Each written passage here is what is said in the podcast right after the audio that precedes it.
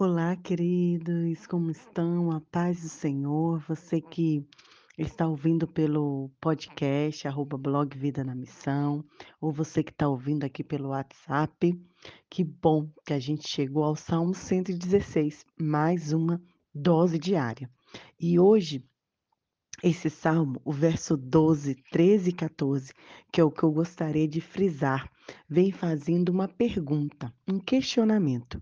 O salmista diz assim: O que eu posso oferecer ao Senhor por tudo que ele me tem feito? Celebrarei meu livramento e louvarei o nome do Senhor. Cumprirei os meus votos ao Senhor na presença de todo o povo. Você já se perguntou o que você daria ao Senhor por tudo que Ele tem feito em sua vida? Por todos os livramentos, por todas as bênçãos, por todos os milagres que você presenciou e até os que você nunca presenciou. Você já se colocou diante do Senhor e falei: Senhor, como que eu posso te agradecer? O salmista ele faz essa pergunta. Ele coloca diante do Pai, ele reconhece tudo que Deus tem feito para ele e tudo que Deus é na vida dele. E ele traz para a gente três atitudes que ele faria para agradecer ao Senhor e que nós podemos fazer também. A primeira é celebrar, invocar o nome do Senhor, celebrar, adorar o nome do Senhor, ser grato ao Senhor.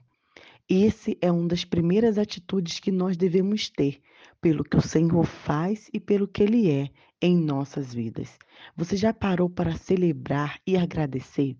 Você já fez o teste de fazer uma oração só de agradecimento? Infelizmente, muitas vezes nós não conseguimos. Começamos, Senhor, muito obrigado por isso, muito obrigado por aquilo, muito obrigado porque tu és em minha vida, muito obrigado, muito obrigado. Daqui a pouco a gente tá.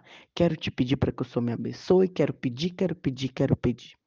Faça esse teste, faça uma oração somente de gratidão. Esse é um excelente exercício para invocar e celebrar o nome do Senhor. A segunda atitude que o salmista tem é cumprir os votos que ele fez ao Senhor. Quantas vezes você já prometeu coisas ao Senhor e você não cumpriu?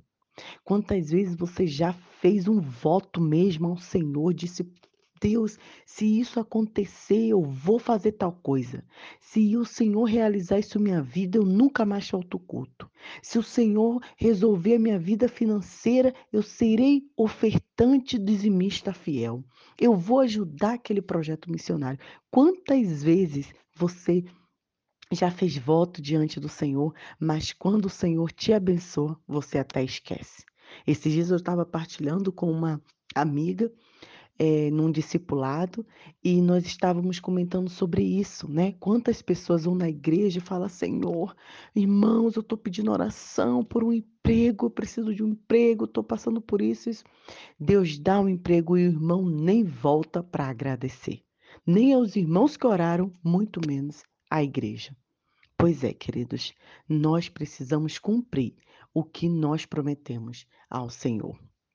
E a terceira atitude é oferecer sacrifícios de ações de graça na presença de todo o povo. É justamente completando o que eu acabei de dizer, né?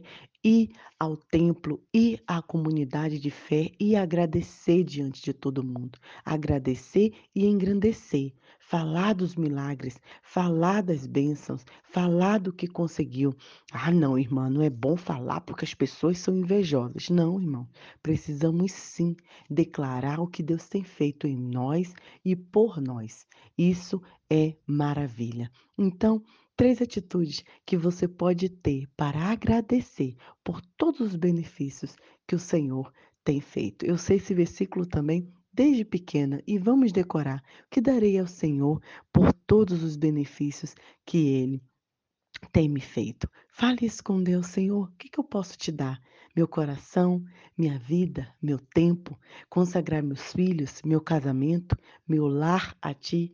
O que eu darei ao Senhor? Que você possa colocar toda a sua vida diante do Senhor, que você invoque e celebre o nome do Senhor, que você cumpra o que você prometeu e que você ofereça sacrifícios de ação de graças. Um grande abraço, Deus abençoe sua vida. Aqui quem está falando é a Nai Duarte e estamos juntos nessa dose diária de ajuda do alto, de cura para nossas almas. Compartilhe com quem você sabe que precisa dessa palavra. Deus te abençoe.